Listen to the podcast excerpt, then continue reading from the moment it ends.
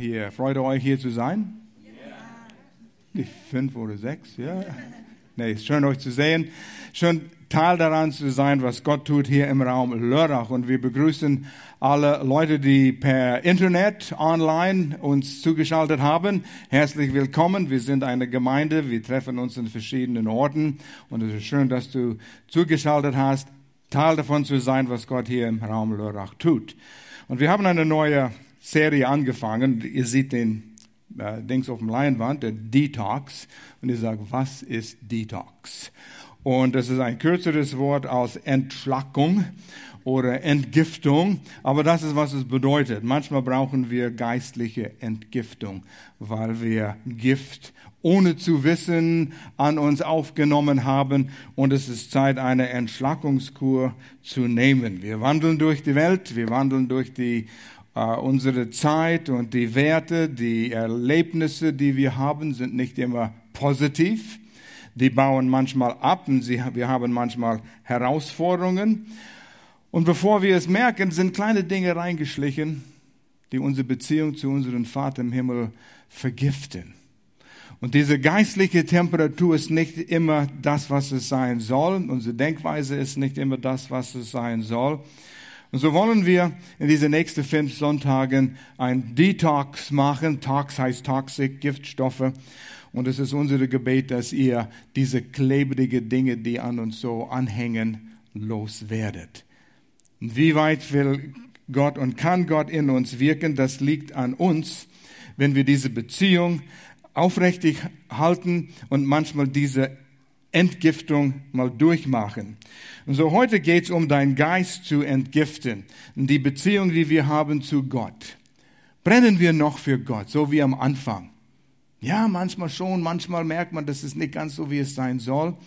Und inwieweit spüren wir die Nähe Gottes? Das hat nicht damit zu tun, was wir spüren, sondern wenn du weißt, dass du bist in der Nähe Gottes und alles in Ordnung ist, du spürst auch etwas. Es hängt nicht davon ab, was man spürt, sondern was man glaubt aus Gottes Wort. Und so die Beziehung ist so sehr wichtig. Und das wollen wir anschauen heute.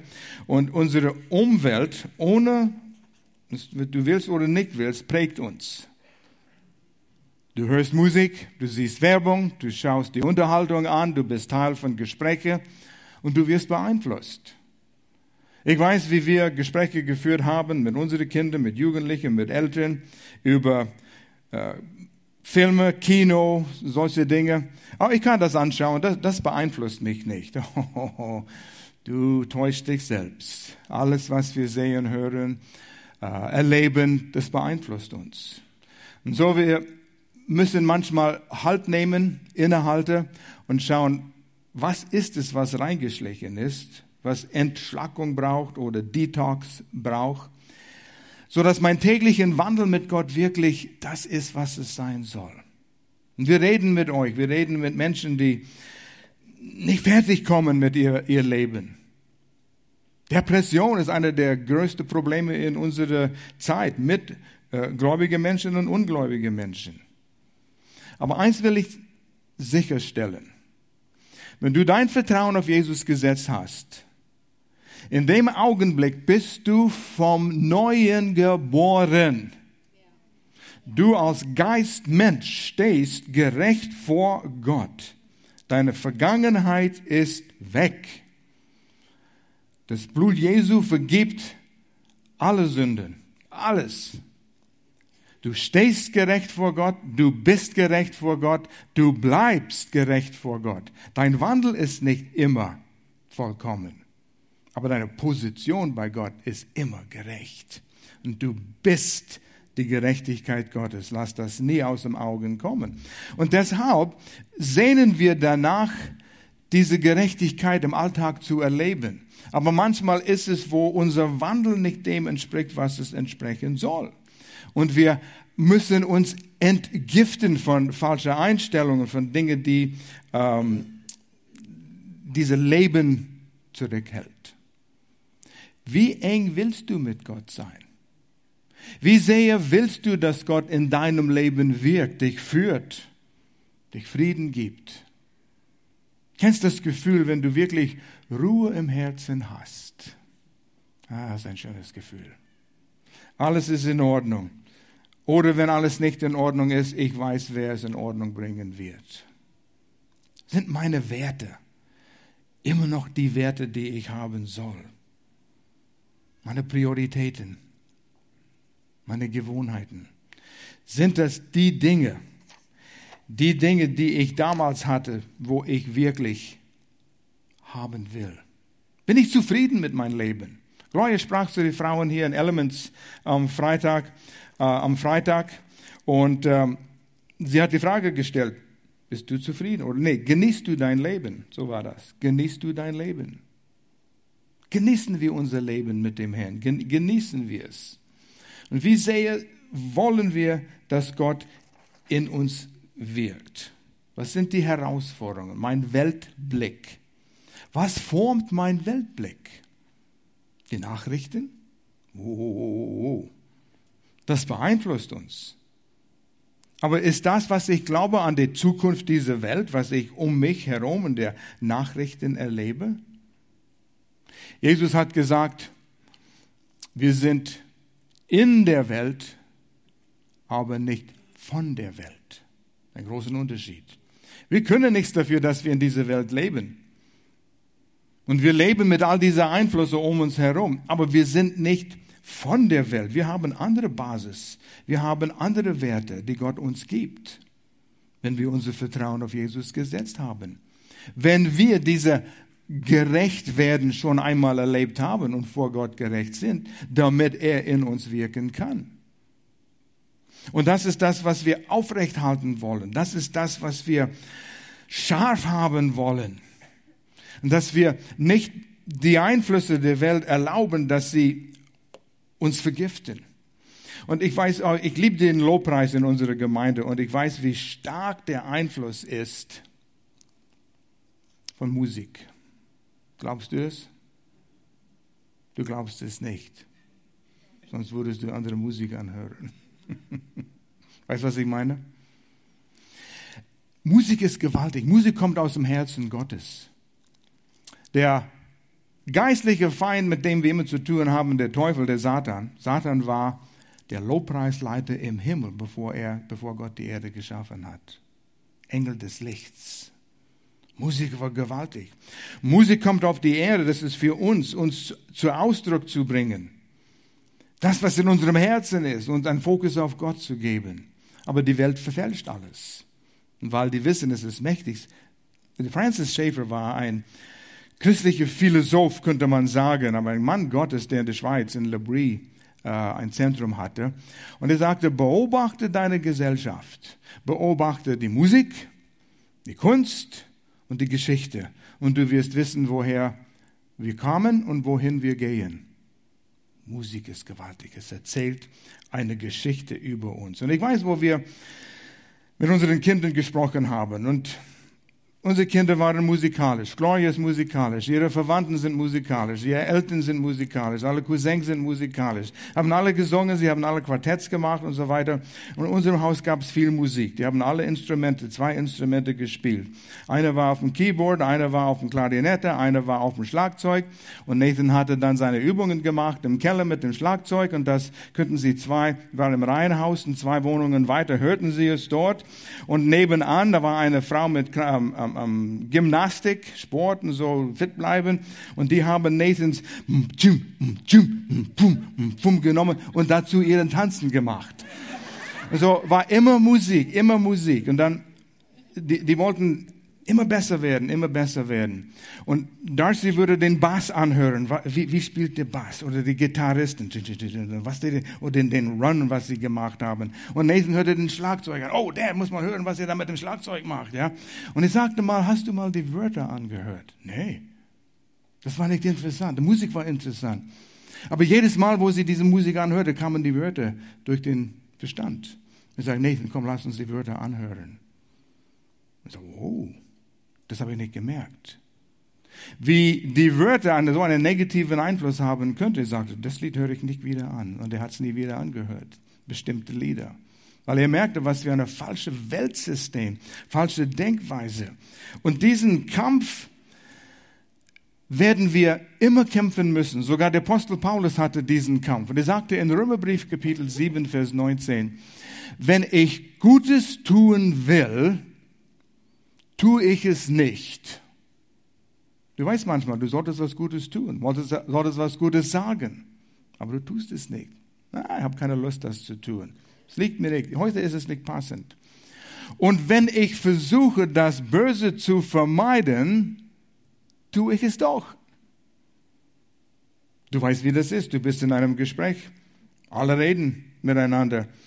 Und die kritisieren den Chef, sie kritisieren den Lehrer, die kritisieren anderen Schüler oder anderen Mitarbeiter. Und du redest mit. Und hinterher denkst du, ach, das hätte ich doch nicht sagen sollen. Ich hätte was anderes sagen sollen, um das anders zu lenken, aber ich war zu schwach in dem Augenblick und wollte keine Unruhe machen. Da kommt ein anderes Gespräch. Nein, ich hatte keinen Bock. Paulus hat diesen Kampf und er war der Apostel Paulus. Er hat Gemeinden gegründet. Er hat zwei Drittel im Neuen Testament geschrieben. Und er kämpfte mit dieses inneres Wühlen. Und das sind die Dinge, die uns beeinflussen und die können zu Gewohnheiten werden und sie können zu Festungen werden, wenn wir nicht aufpassen. Und manche haben Festungen und unser äh, Gewissen wird, auf Englisch seared, auf Englisch, unser Gewissen wird stumpf und wir spüren nicht mal, dass es falsch oder richtig ist. Und wir fallen in dem hinein. Und da müssen wir uns entgiften, damit wir heiß für Gott sind. Römer sechs, Vers sechzehn. Neues Leben. Erkennt ihr denn nicht, dass ihr immer der Sklave dessen seid, dem ihr gehorcht? Merkt euch das. Dinge, die ihr nicht tun sollten, doch, das ist nicht so schlimm. Ihr gehorcht den falschen Stimme. Wir werden mit der Zeit Sklave. Merken es nicht. Ihr könnt die Sünde wählen, die in den Tod führt, oder ihr könnt Gott gehorchen und seine Anerkennung bekommen. Merkt ihr, ihr könnt die Sünde wählen? Wir können nicht sagen, ich könnte nichts dafür. Der Feind hat mich angegriffen. Bete für mich, ich kriege Angriffe vom Feind. Hey, du tu was dafür oder dagegen. Du hast die Autorität.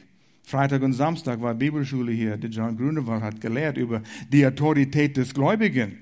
Wenn du nicht dabei warst, hol jemanden und sag, hey, worum ging es? Ich will wissen, was ist meine Autorität? Du hast Autorität. Der Feind, Satan, weiß es auch. Er will nicht, dass du das glaubst. Er will, dass du es schon erlebst, aber nichts damit tust. Paulus suchte Befreiung genauso wie jeder von uns. Befreiung von diesem Zwiespalt in uns, diesem Kampf in uns. In Römer sieben, wir hatten gerade Römer sechs, jetzt ein Kapitel weiter. Vers vierundzwanzig, in Neues Leben, die Übersetzung, was bin ich doch für ein elender Mensch? Paulus sagt das. Wer wird mich von diesem Leben befreien, das von der Sünde beherrscht wird? Um uns herum die Sünde herrscht. Satan hat der Oberhand gewonnen. Beim ersten Mensch hat einen Pachtvertrag über diese Erde bekommen, aber der Pachtvertrag läuft bald aus. Das ist ein anderes Thema, aber ein spannendes Thema. Und Gott hat einen Plan. Die Lösung kommt in Römerbrief Kapitel acht. Und äh, Römer acht ist, ist gewaltig. Nimm Zeit, lies Römer sechs, Römer sieben und Römer acht und sinn darüber nach. Ich habe ein bisschen Zeit verbracht, letzte Wochen, letzte Tage in Römer acht, habe die Wörter angeschaut. Da ist Gold da drin. Man gewinnt ein ganz neues Verständnis von diesem Kampf, von diesem Prozess der Entgiftung, diesen Detox, den wir durchmachen müssen. Und unser Fokus muss immer auf das Richtige sein, wenn wir die Lösung haben wollen. Auf was fixieren wir unser Fokus, unser Brennpunkt im Leben, unsere Gedanken? Was ist mein Fokus?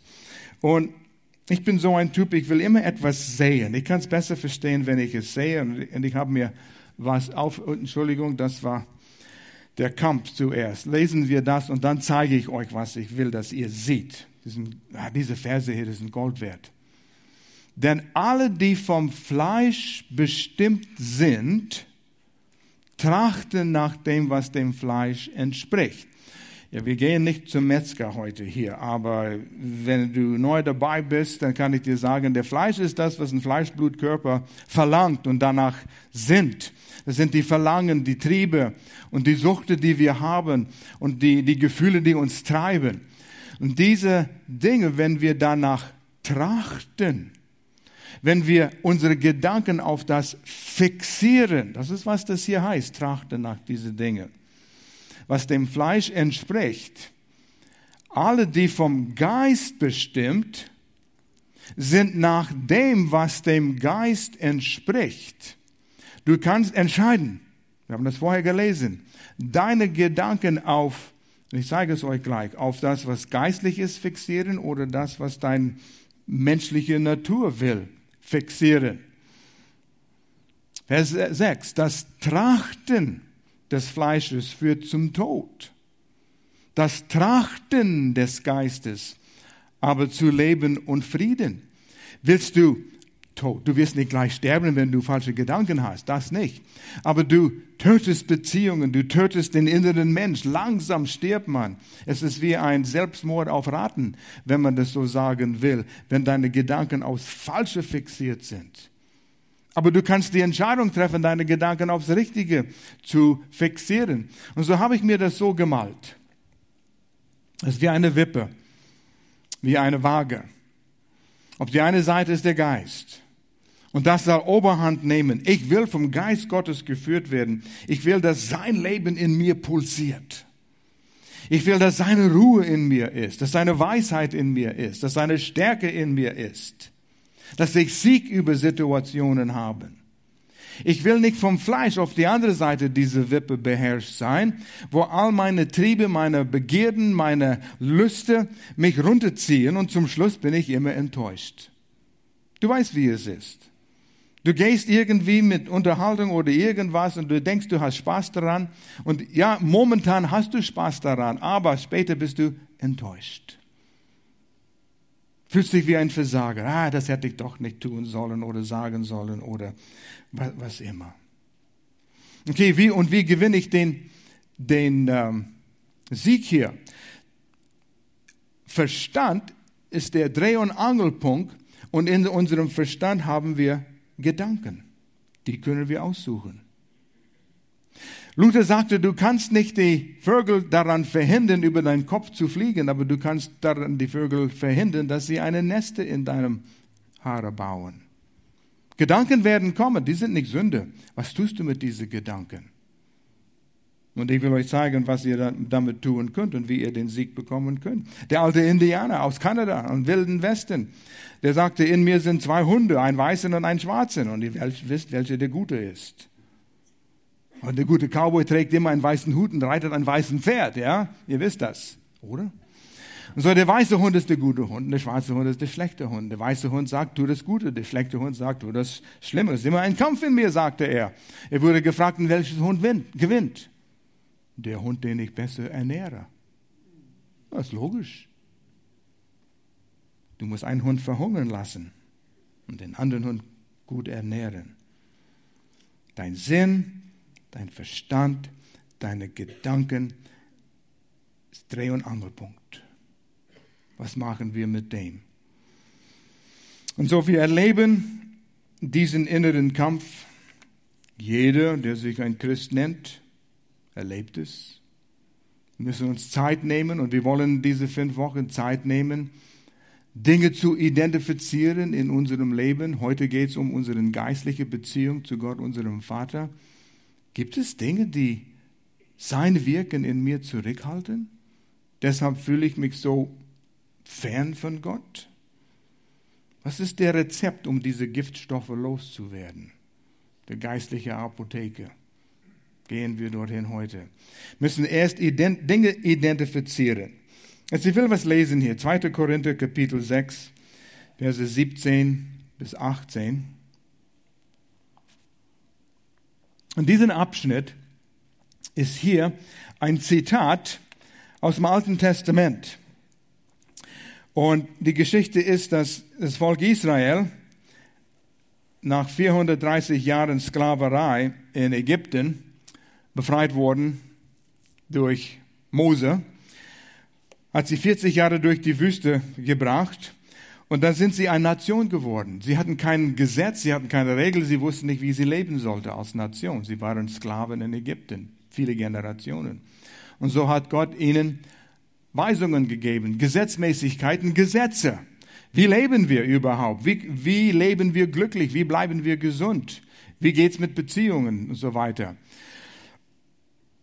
Als sie dann in das verheißene Land kamen, hat Gott gesagt, aber passt mal auf. Um euch herum werden heidnische Nationen sein, haben heidnische Praktiken.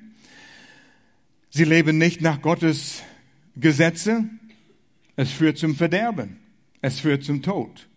Und dann sagte Mose zu das Volk Israel, und Paulus zitiert es hier für die Korinther Gemeinde und für uns, die Lörracher Gemeinde.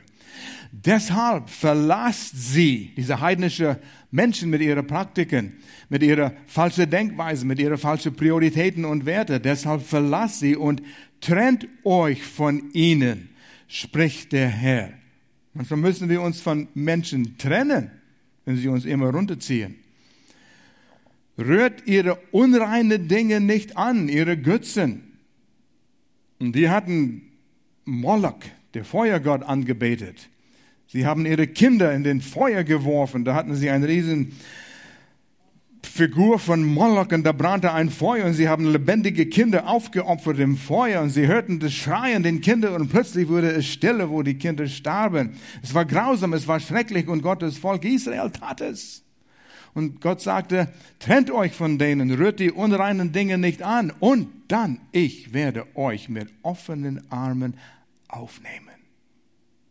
Ich werde euer Vater sein und ihr werdet meine Söhne und Töchter sein, spricht der Herr, der Allmächtige. Gott gibt eine Verheißung. Das war mit Bedingungen. Die Bedingungen hat Jesus alle erfüllt. Wir haben diese Bedingungen nicht mehr. Aber wenn wir uns erlauben, ins in die Sünde, in unsere Welt, in die Umgebung, die Werte, die Prioritäten von unserer Umwelt anzueignen, kommt diesen Gift sozusagen in unserem Geist. Und Gott sagt, trennt euch von dem. Ich wollte hier was sagen. Und ich werde es sagen. Jetzt weiß ich, was ich sagen wollte. Du bist in der Welt, aber nicht von der Welt. Und wir haben versucht, unsere Kinder immer beizubringen. Ihr sollt Freundschaften haben von Menschen in der Welt, aber die dürfen dich nicht beeinflussen. Du sollst sie beeinflussen. Und obwohl unsere Kinder auf eine christliche Schule gingen hier in Kandeln, gab es ungläubige Menschen, die in eine andere Richtung ziehen wollten. Und wir würden darüber reden, um den Abendessen, Tisch, wir würden davon, darüber sprechen. Wie sollen wir damit umgehen? Ihr sollt Leiter sein. Ihr sollt denen führen auf dem richtigen Weg. Und Gott sei Dank, unsere Kinder dürften das zum großen Teil machen. Dass sie die waren, die einen Einfluss auf den anderen hatten. Und ich wollte euch noch einen Vers lesen, das steht nicht auf dem Leinwand hier, aber es ist mir auch eingefallen. In zweiter Korinther, das, was wir gerade gelesen haben, ein paar Verse davor, Kapitel sechs, Vers vierzehn. Ihr könnt mitlesen, wenn ihr, ihr Smartphones, ob sie smart genug sind. zweiter Korinther sechs, Vers vierzehn. Zieht nicht am fremden Joch mit den Ungläubigen. Und das ist wieder ein Bild aus dem Alten Testament, wo Gott was sehr praktisch. Er sagte, ich will euch beibringen, wie ihr Landwirtschaft treibt. Ihr nehmt nicht eine alte oder ältere, starke Ochse und mit dem Joch zusammenbinden an einem Pflug mit einem kleinen jungen Ochse. Der Starke schleppt den Jungen zu Tode. Aber die müssen gleich gejocht sein. Und Paulus benutzt diesen Beispiel, gleich gejocht zu sein. Er beschreibt es weiter hier. Denn was hat die Gerechtigkeit zu schaffen mit der Ungerechtigkeit? Hab gerade erzählt, du bist die Gerechtigkeit Gottes durch dein Glauben an Jesus Christus, der für dich am Kreuz gestorben ist. Vergib dir all deine Sünde. Aber wie kannst du jetzt Gemeinschaft haben mit Ungläubigen, die es noch nicht erlebt haben, die es nicht wollen, die es ablehnen und wollen das nicht haben? Er benutzt hier vier verschiedene Worte. Eins war Gemeinschaft Das ist der Vers vierzehn. Was hat das Licht für Gemeinschaft mit der Finsternis? Gemeinschaft, das Wort, das hier benutzt wird, ist Koinonia. Die Gemeinschaft, die die erste Gemeinde mit sich hatte. Enge Gemeinschaft. Mit wem hast du enge Gemeinschaft? Und da erlaubst du, wenn du solche enge Gemeinschaft hast, anderen dich zu beeinflussen, ohne dass du das weißt. Du wirst beeinflusst mit den Menschen, mit denen du enge Gemeinschaft hast. Was für Menschen sind das? Es heißt nicht, lehne alle ab, die nicht an Jesus glauben. Nein, werde den Einfluss für sie, aber erlaube nicht, dass die den Einfluss auf dich haben. Wie stimmt Christus überein mit Beliar? Das ist ein anderes Wort für den Teufel. Du kannst nicht in der Gemeinde, wo Jesus angebetet wird, gleichzeitig den Teufel anbeten. Das geht nicht. Oder was für ein Teil hat der Gläubige mit dem Ungläubigen? Was hat der Tempel Gottes gemein mit dem Götzen? Wir sind den Tempel Gottes. Keine Kirche, keine Gemeindesaal ist der Ort, wo Gott wohnt. Du kannst nicht zu die Kirche gehen, um Gott zu erleben. Du kannst nicht zu einem Saal hier, wo ein Gottesdienst abgehalten wird. Weil du im Saal bist, wirst du Gott erleben. Gott wohnt in dir. Er wohnt in der Menschen, in den Seele. Wir sind den Tempel. Und so müssen wir uns bereinigen. Müssen Wir müssen uns entgiften. Ich will ein paar Dinge anschauen, die Giftstoffe, die wir loswerden sollen. Und es ist nicht kompliziert. Ihr werdet es gleich erkennen. Das erste Giftstoff, den wir loswerden sollen, ist Zweifeln. Zweifeln an das, was Gott gesagt hat. Ich habe den Titel von einem Buch aufgeschrieben, Christlicher Atheist. Ich habe es zuerst gele- gesehen in, in äh, christlichen Buch, Amazon, du kannst bei Amazon bestellen, nur auf Englisch leider momentan. Chris, The Christian Atheist. Das hat meine Aufmerksamkeit bekommen, als ich das zuerst gel- gelesen habe. Ist es möglich, ein Christ zu sein, der an Jesus Christus glaubt, der an Gott glaubt? Oh ja, ich glaube an Gott. Ich gehe regelmäßig zu Gottesdienst. Ich lese meine Bibel, bin Teil von einer äh, Connect-Gruppe. Ich leite sogar eine Connect-Gruppe. Natürlich glaube ich an Gott. Aber man lebt, als würde Gott tot sein. Man übt sein Glauben nicht aus im Alltag. Man meint, man muss sich selbst um all seine Probleme kümmern, weil es ist ein bisschen zu groß für Gott, diese Probleme zu lösen. Und wir singen die Lieder. Wieder heute habe ich gesehen, zwei Lieder, ganz klare Aussagen. Das erste Lied, was wir gesungen haben, für immer glaube ich, du bist Gott. Für immer glaube ich, du bist Gott. Und wissen Sie, was das bedeutet? Gott, der Allmächtige. Glaube ich das? Oh ja, das steht geschrieben in der Bibel. Geistige Zustimmung, ja, aber lebe ich, als würde der Allmächtige immer in mir sein. Rambo-Effekt, weißt du? Lebe ich, als muss ich selbst meine Probleme alle lösen, weil na, die Erfahrung zeigt, Gott tut manchmal, manchmal tut Gott es doch nicht. Gott liebt mich mit einer unendlichen, bedingungslosen Liebe. Ja, das spüre ich gar nicht. Wo sehe ich seine Liebe für mich? Schau mal mein Leben, was für ein Durcheinander das ist. Schau die Welt mal an. Schau die hungernden Kinder an. Schau mal den Krieg. Warum musste mein Mutter, Vater, Bruder sterben? Wo ist der Gott der Liebe? Das sind alles Fragen, die gestellt werden. Und ich kann es verstehen. Und so fangen wir an zu zweifeln, weil wir unser Fokus mehr auf das Weltliche haben, das Fleischliche, als auf das, was Gott gesagt hat. Zweifeln wir uns, dass Gott sich überhaupt nicht um die Welt kümmert? Es gibt Atheisten und es gibt Menschen, ja, es gibt, äh, es gibt Menschen, die glauben, es gibt einen Gott, aber er kümmert sich nicht um die Welt, hat es in Bewegung gesetzt und er über, überlässt es dann von alleine. Wo kriegen die das her? Irgendwo beobachten sie die Realität und müssen ihre Schlüsse ziehen. Aber was ist die Realität? Das, was ich sehe? Oder das, was Gott sagt, geschieht wirklich im geistlichen Bereich. Der geistliche Bereich war vorher da, bevor es eine physische Welt gab. Die geistliche Welt ist mehr real als die physische Welt.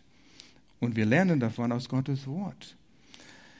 Und so, wir müssen lernen, was Gott gesagt hat. Hier war noch ein Lied, was wir gesungen haben. Welt, wenn die Welt vergeht, bist du bei mir. Wir singen das mit Freude.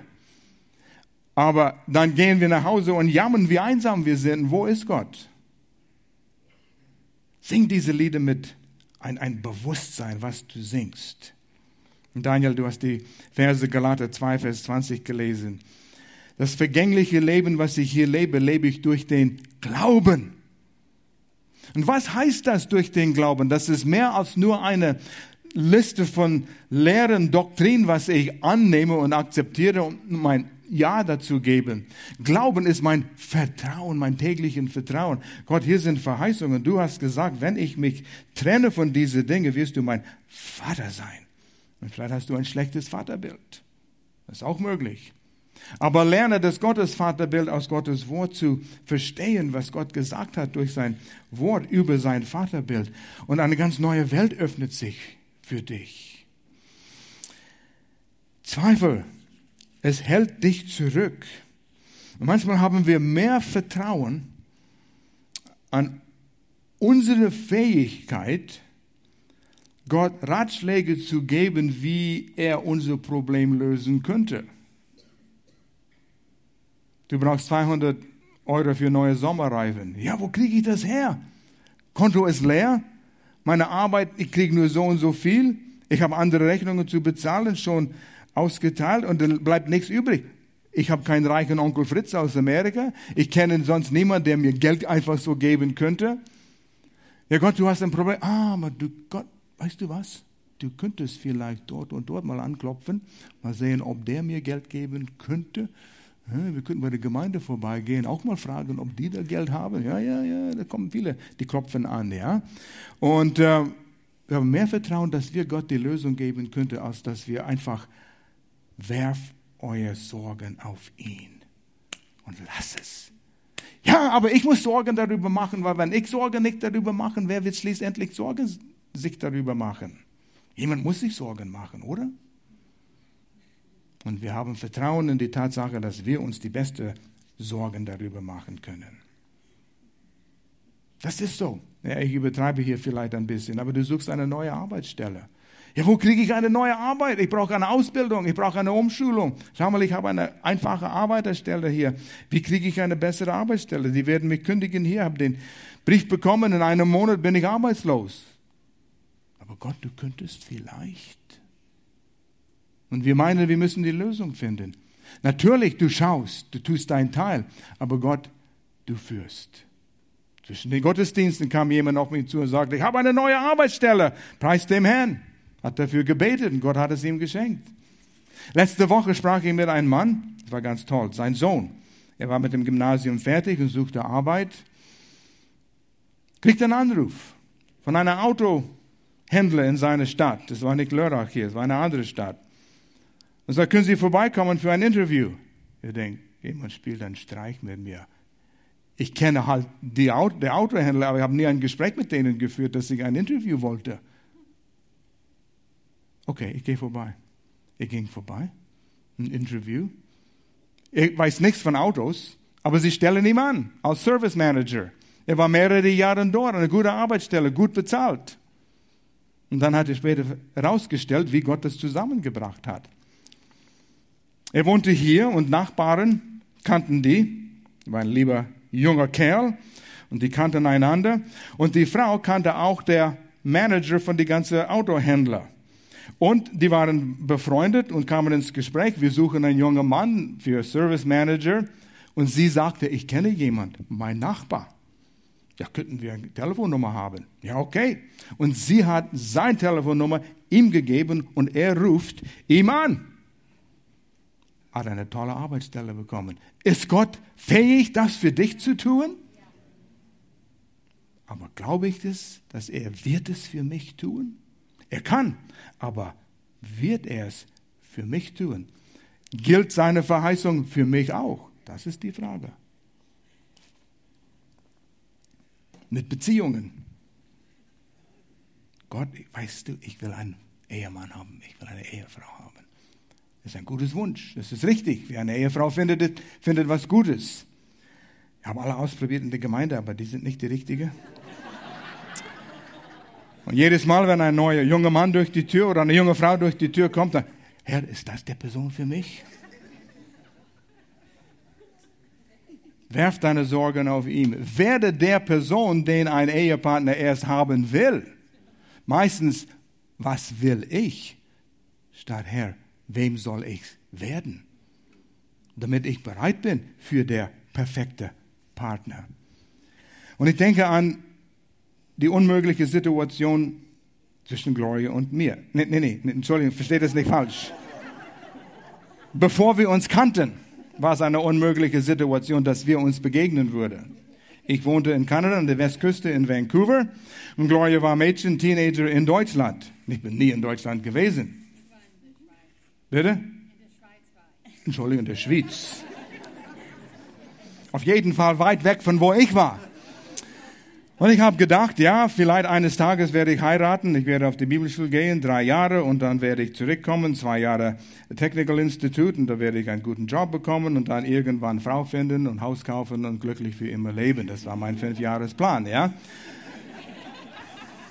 Und Gott sagte, Erl, halte meine Hand. Und so hielte ich Gottes Hand. Und Gott sei Dank, ich hatte gute Familie, gute Gemeinde, gute Freunde, dass meine Beziehung zu Gott war echt. Und ich trau- vertraute Gott. Ich hielte seine Hand. Und Gott, äh, äh, wie heißt du nochmals? Gloria hielte Gottes andere Hand. Und er brachte uns zusammen von der Westküste Kanadas, von der Schweiz, mitten in Kanada, der Tiefebene, im Winter, minus zwanzig Grad. Das ist kein Platz, wo man sich verliebt. Da will man sich verstecken und warm bleiben. Ihr würdet nicht glauben, was wir getan haben in der Tiefebene, da minus dreißig Grad im Wind. Das war eine strenge Schule. Und wir dürften nicht auf Rendezvous gehen im ersten Semester oder erstem Jahr.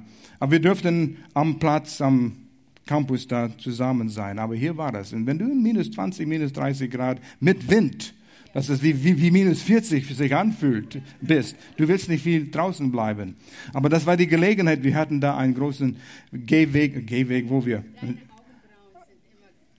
Ja, immer, immer Eis hier und in der Nase. Weißt du, wenn du einatmest, da, da, da kommen äh, Eiszapfen. Wenn du ausatmest, die Schmelzen. Und dann immer Eis. So, in die unmögliche Situation. Wer geht eine Frau suchen in minus zwanzig Grad? Ich hatte meinen Mantel an und Gloria dürfte diesen Spaziergang machen. Und die Hände waren natürlich in der Tasche. Glorias Hand war auch in meiner Tasche, in der Jacke. Und wenn man nah aneinander läuft, die würden nicht sehen, dass wir Händchen halten. Das war, das war nicht so gern gesehen in der Schule. Streng gezogen worden, ja. Und so würden wir da walk the mile, hieß es dann, ja. Wir haben uns verliebt. Vor achtundvierzig Jahren. zehnten Mai wird es achtundvierzig sein. Hey, das war neunundvierzig da, das war noch ein paar Jahre, Entschuldigung. Aber wir sind verheiratet, achtundvierzig. Gott kann das Unmögliche tun, wenn du ihm vertraust. Auch bei minus zwanzig Grad. Es heißt in der Bibel eine Verheißung, ehre deinen Vater und Mutter und dann wirst du ein langes Leben haben. Aber mein Vater werde ich nie verzeihen. Wow. Ehre.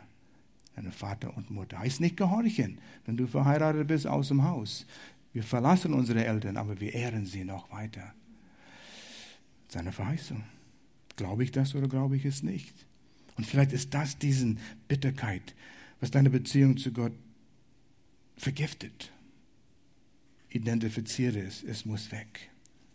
Zweiter Giftstoff, eine negative Haltung. Einer, der über alles meckert. Man sieht nur die schlechte Seite. Wenn du nicht glaubst, wie... oder erfahren willst, wie negativ du bist, frag deinen Ehepartner während dein Fahren, bin ich negativ? Habe ich eine negative Haltung? Schimpfst du über jede zweite Fahrer? Schimpfst du über die, die im Parkplatz deinen Platz genommen haben?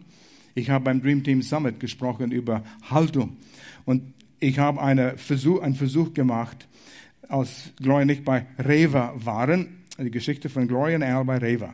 zwanzig Minuten lang sammelte ich bewusst Gelegenheiten, wo man sich aufregen könnte und das Negative zu sehen. Und da war das, vom Parkplatz, du kommst rein und da siehst du, wie diese Dame so schief da reingeparkt hat. Ja, warum muss es eine Dame sein? Und dann im, im Einkaufsladen, das ist die Dame, das wusste ich, es war eine Dame. Sie geht den Gang entlang, parkt ihr Wagen, Einkaufswagen auf die linke Seite und auf die rechte Seite schaut sie den Regal an. So, sie blockiert die rechte Seite, der Wagen blockiert die linke Seite, man kommt nicht durch. Warum nimmt man den Wagen nicht auf dieselbe Seite, wo man schaut? Und ich versuche, wenn Gloria und ich einkaufen gehen, den Wagen dann immer auf die Seite zu schieben, wo wir stehen da, ja? Sie merkt nicht mal, wie ich auf sie aufpasse hier jetzt. Aber das, da könnte ich mich aufregen.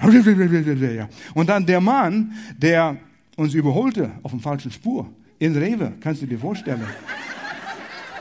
Es war die Straße, die zu der Fleischtheke ging und wir wollten, da, da musst du links oder rechts abbiegen und wir wollten links abbiegen und er kam auf die rechten Spur und hat uns noch schnell ab, äh, überholt und wir schauten auf die Fleischtheke und er kam da und wir sind, haben fast einen Unfall gehabt, ja, weil er auf die falschen Spur uns überholt hat. Der Dumme. Kann er nicht auf die richtige Spur uns überholen? Weißt du, und man schaut immer aufs Negative und denkt, der andere ist der Dumme und wir sind die Bessere. Und Verkehr, das ist eine gute Schule.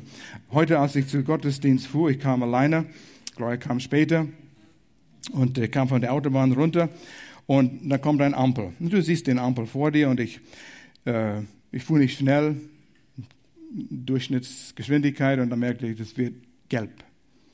Und normalerweise sagt Gloria, du hättest schneller fahren sollen, du bist immer so langsam, ja? Nein, sie schimpft nicht, nur macht mich aufmerksam auf Dinge. Und ich dachte, ja, hier wäre auch eine Gelegenheit. Ah, immer wenn ich komme, dann wird's gelb. Könnte schimpfen. Ich sagte, nein. Ich habe eine Zeit hier zu reflektieren. Ich genieße es. Gelb auf Rot und ich genieße die Zeit, wo der Ampel rot ist, zu reflektieren. Dann wird's grün und, oh, schade, ist schon vorbei. Du entscheidest, ob du negativ das sehen willst oder positiv. Einer hat gesagt, ich werde es nie vergessen, weiß nicht, warum er es so gesagt hat, aber er sagte, in jeder Situation, schau, wo der Erdbeer ist. Oh, ich liebe Erdbeeren. Aber in jeder Situation ist eine Erdbeere. Du kannst reflektieren. Das ist deine Erdbeere. Das schmeckt gut.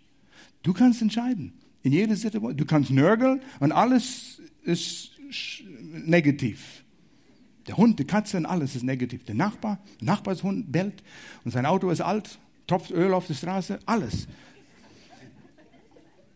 Es kommt darauf an, wie wir gepolt sind und wenn wir so negativ sind. Und Gott sagt, wir sollen Liebe ausstrahlen. Das vergiftet unsere Beziehung. Gott kann nicht in uns wirken. Er sagt, das muss rausgespült werden, diese negative Haltung. Wie können wir so negativ sein, wenn wir einen Gott der Lösungen dienen? Er ist nur auf Lösungen eingestellt. Nicht meckern und schimpfen und nörgeln. Das Dritte, was raus muss, ist einfach Sünde. Und das ist eine Selbstverständlichkeit. Aber wo sündigen wir? Und wir sündigen wieder und wieder und wieder, bis unser Gewissen stumpf ist und wir merken es nicht. Gott, prüf uns. Und du weißt, Du weißt in deinem Leben, wo diese Sünde ist. Und du weißt, Gott wirkt mit dir. Gerade jetzt denkst du daran. Du sagst, schade, warum denke ich wieder daran? Weil Gott dich liebt und er überführt dich. Nicht mit Schuldgefühlen. Und diese, diese Dinge müssen wir ersetzen. Und ich will euch den Rezept geben, mit dem du es ersetzen kannst. Es ist auch wieder ganz einfach. Ganz simpel. Es sind drei Dinge, die du vom geistlichen Apotheker holen kannst. Und du findest erstens Gottes Wort. Ist das alles, was du sagen wirst, Pastor? Ich höre das immer wieder. Ja, und wir brauchen das immer wieder. Als ich mich vorbereitet habe, bin ich der Glückliche, der die Zeit nimmt, diese Verse mich zu involvieren. Ich habe zu jemandem heute gesagt, wir sollen Wortschmiede werden, dass sie mit die Wörter, mit Gottes Wort und die Wörter, die er benutzt hat, schmieden und krabbeln und überlegen, nachsinnen. Römer zwölf, da sagt es, wir brauchen Sinneserneuerung. An den Grafik, Dreh- und Angelpunkt, unsere Gedanken. Füllen wir sie mit Gottes Wort. Und wenn sie mit Gottes, unsere Sinn und Gedanken mit Gottes Wort gefüllt sind, das ändert unsere Denkweise, ändert unsere Prioritäten, ändert unser Wertsystem. Und ich fordere euch heraus, eine sechs Tage lange Entschlackungskur, Entgiftungskur zu nehmen. Diese Woche bis nächsten Sonntag, jeden Tag, nimm zehn Minuten, fünf Minuten, fünfzehn Minuten in Gottes Wort. Jeden Tag. Ja, wo soll ich anfangen? Wo soll ich lesen? Wenn du das bis jetzt nicht erfahren hast, bist du ein sehr junger Christ, aber frage jemanden. Oder ich rate, lies die kleinen Bücher, die an den verschiedenen Gemeinden geschrieben worden sind. Im Neuen Testament findest du die. Galaterbrief, Epheserbrief, Philipperbrief, Kolosserbrief. Äh, an die Gemeinden geschrieben. Philipperbrief, der Buch der Freude. Geschrieben vom Gefängnis. Huh? Da schreibt man kein Buch der Freude. Aber so war Paulus gepolt. Lerne von ihm. Lies und lies betend, lies aufmerksam. Sechs Tage lang. Und du wirst sehen, das wird einen Unterschied in deinem Leben machen. Und das zweite Rezept, was du holen kannst, ist Anbetung. Die Musik, die wir hier singen, die Musik, die in christlichen Gemeinden, christlichen Gruppen gesungen werden, sind mächtig. Und wir dienen einen mächtigen, ewigen, großen Gott. Und der Fokus geht auf diesen Gott. Nicht auf den Dreck in unserer Welt und was ich will und verlange und mein Versagen. Ich sage nicht, dass Musik der Welt alles schlecht ist. Es gibt gewaltige Musik, gute Musik, wunderbare Musik. Manchmal qualitativ von der Musik her besser als was die Christen produzieren. Wir können voneinander lernen. Aber was ich sagen will, der Inhalt, die Wörter, was uns beeinflusst. Und dann nehmen wir die Botschaft aus diesen Liedern. Und wir drücken sie aus. Oh, das hebt dich auf. Das hebt dich über deine Aschen und aus der Ruine, was wir heute gesungen haben. Und mach das sechs Tage lang. In diesem Versuch, eine Entgiftungskur. Die ersten drei, vier Tagen wirst du Entziehungsschmerzen haben. Wo ist meine Musik? Wo ist meine Musik? Oh, und wenn wir, wenn wir uns entgiften und wir nehmen Gottes Wort ein, schalte dein Smartphone aus, Facebook, Social Media, für sechs Tage. Nur sechs Tage.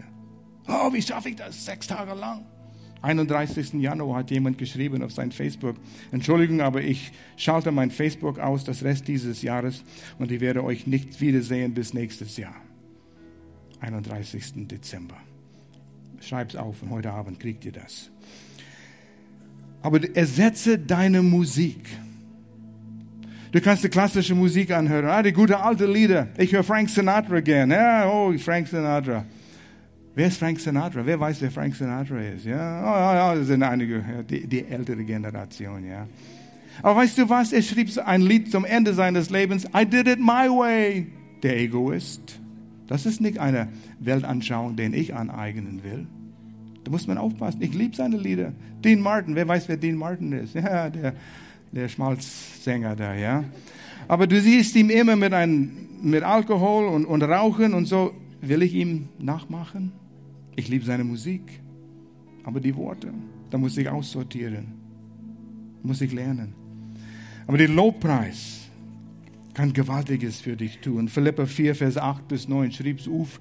Woran, denk, woran sollen wir denken, mit was sollen wir unseren Gedanken sättigen, was ehrbar ist, was pur ist, was rein ist, was auferbauend ist. Das soll, mit dem sollen wir uns sättigen. Kriegen wir das aus der Musik der Welt?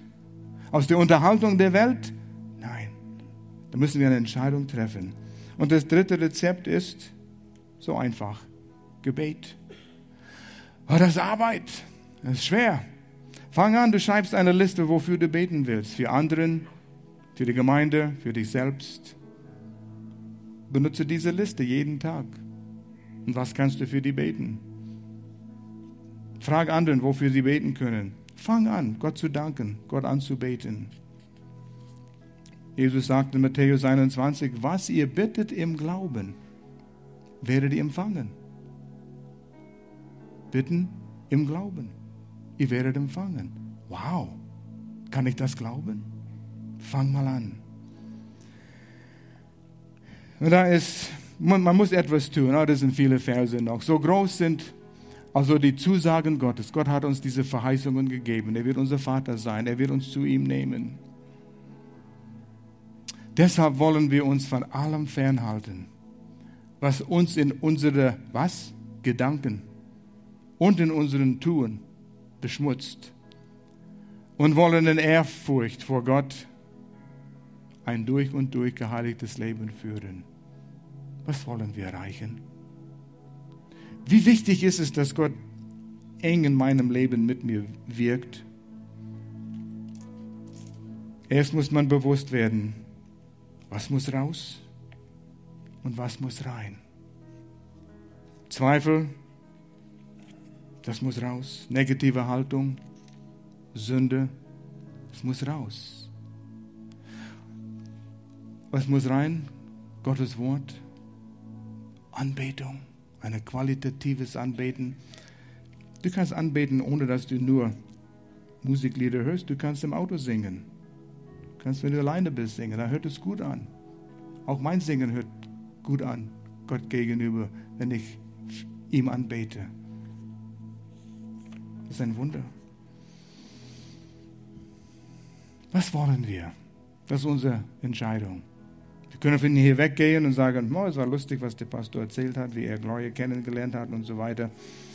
Aber was wirst du diesbezüglich tun? Das ist das Wert, was du von dem Gottesdienst bekommen hast. Lass uns beten.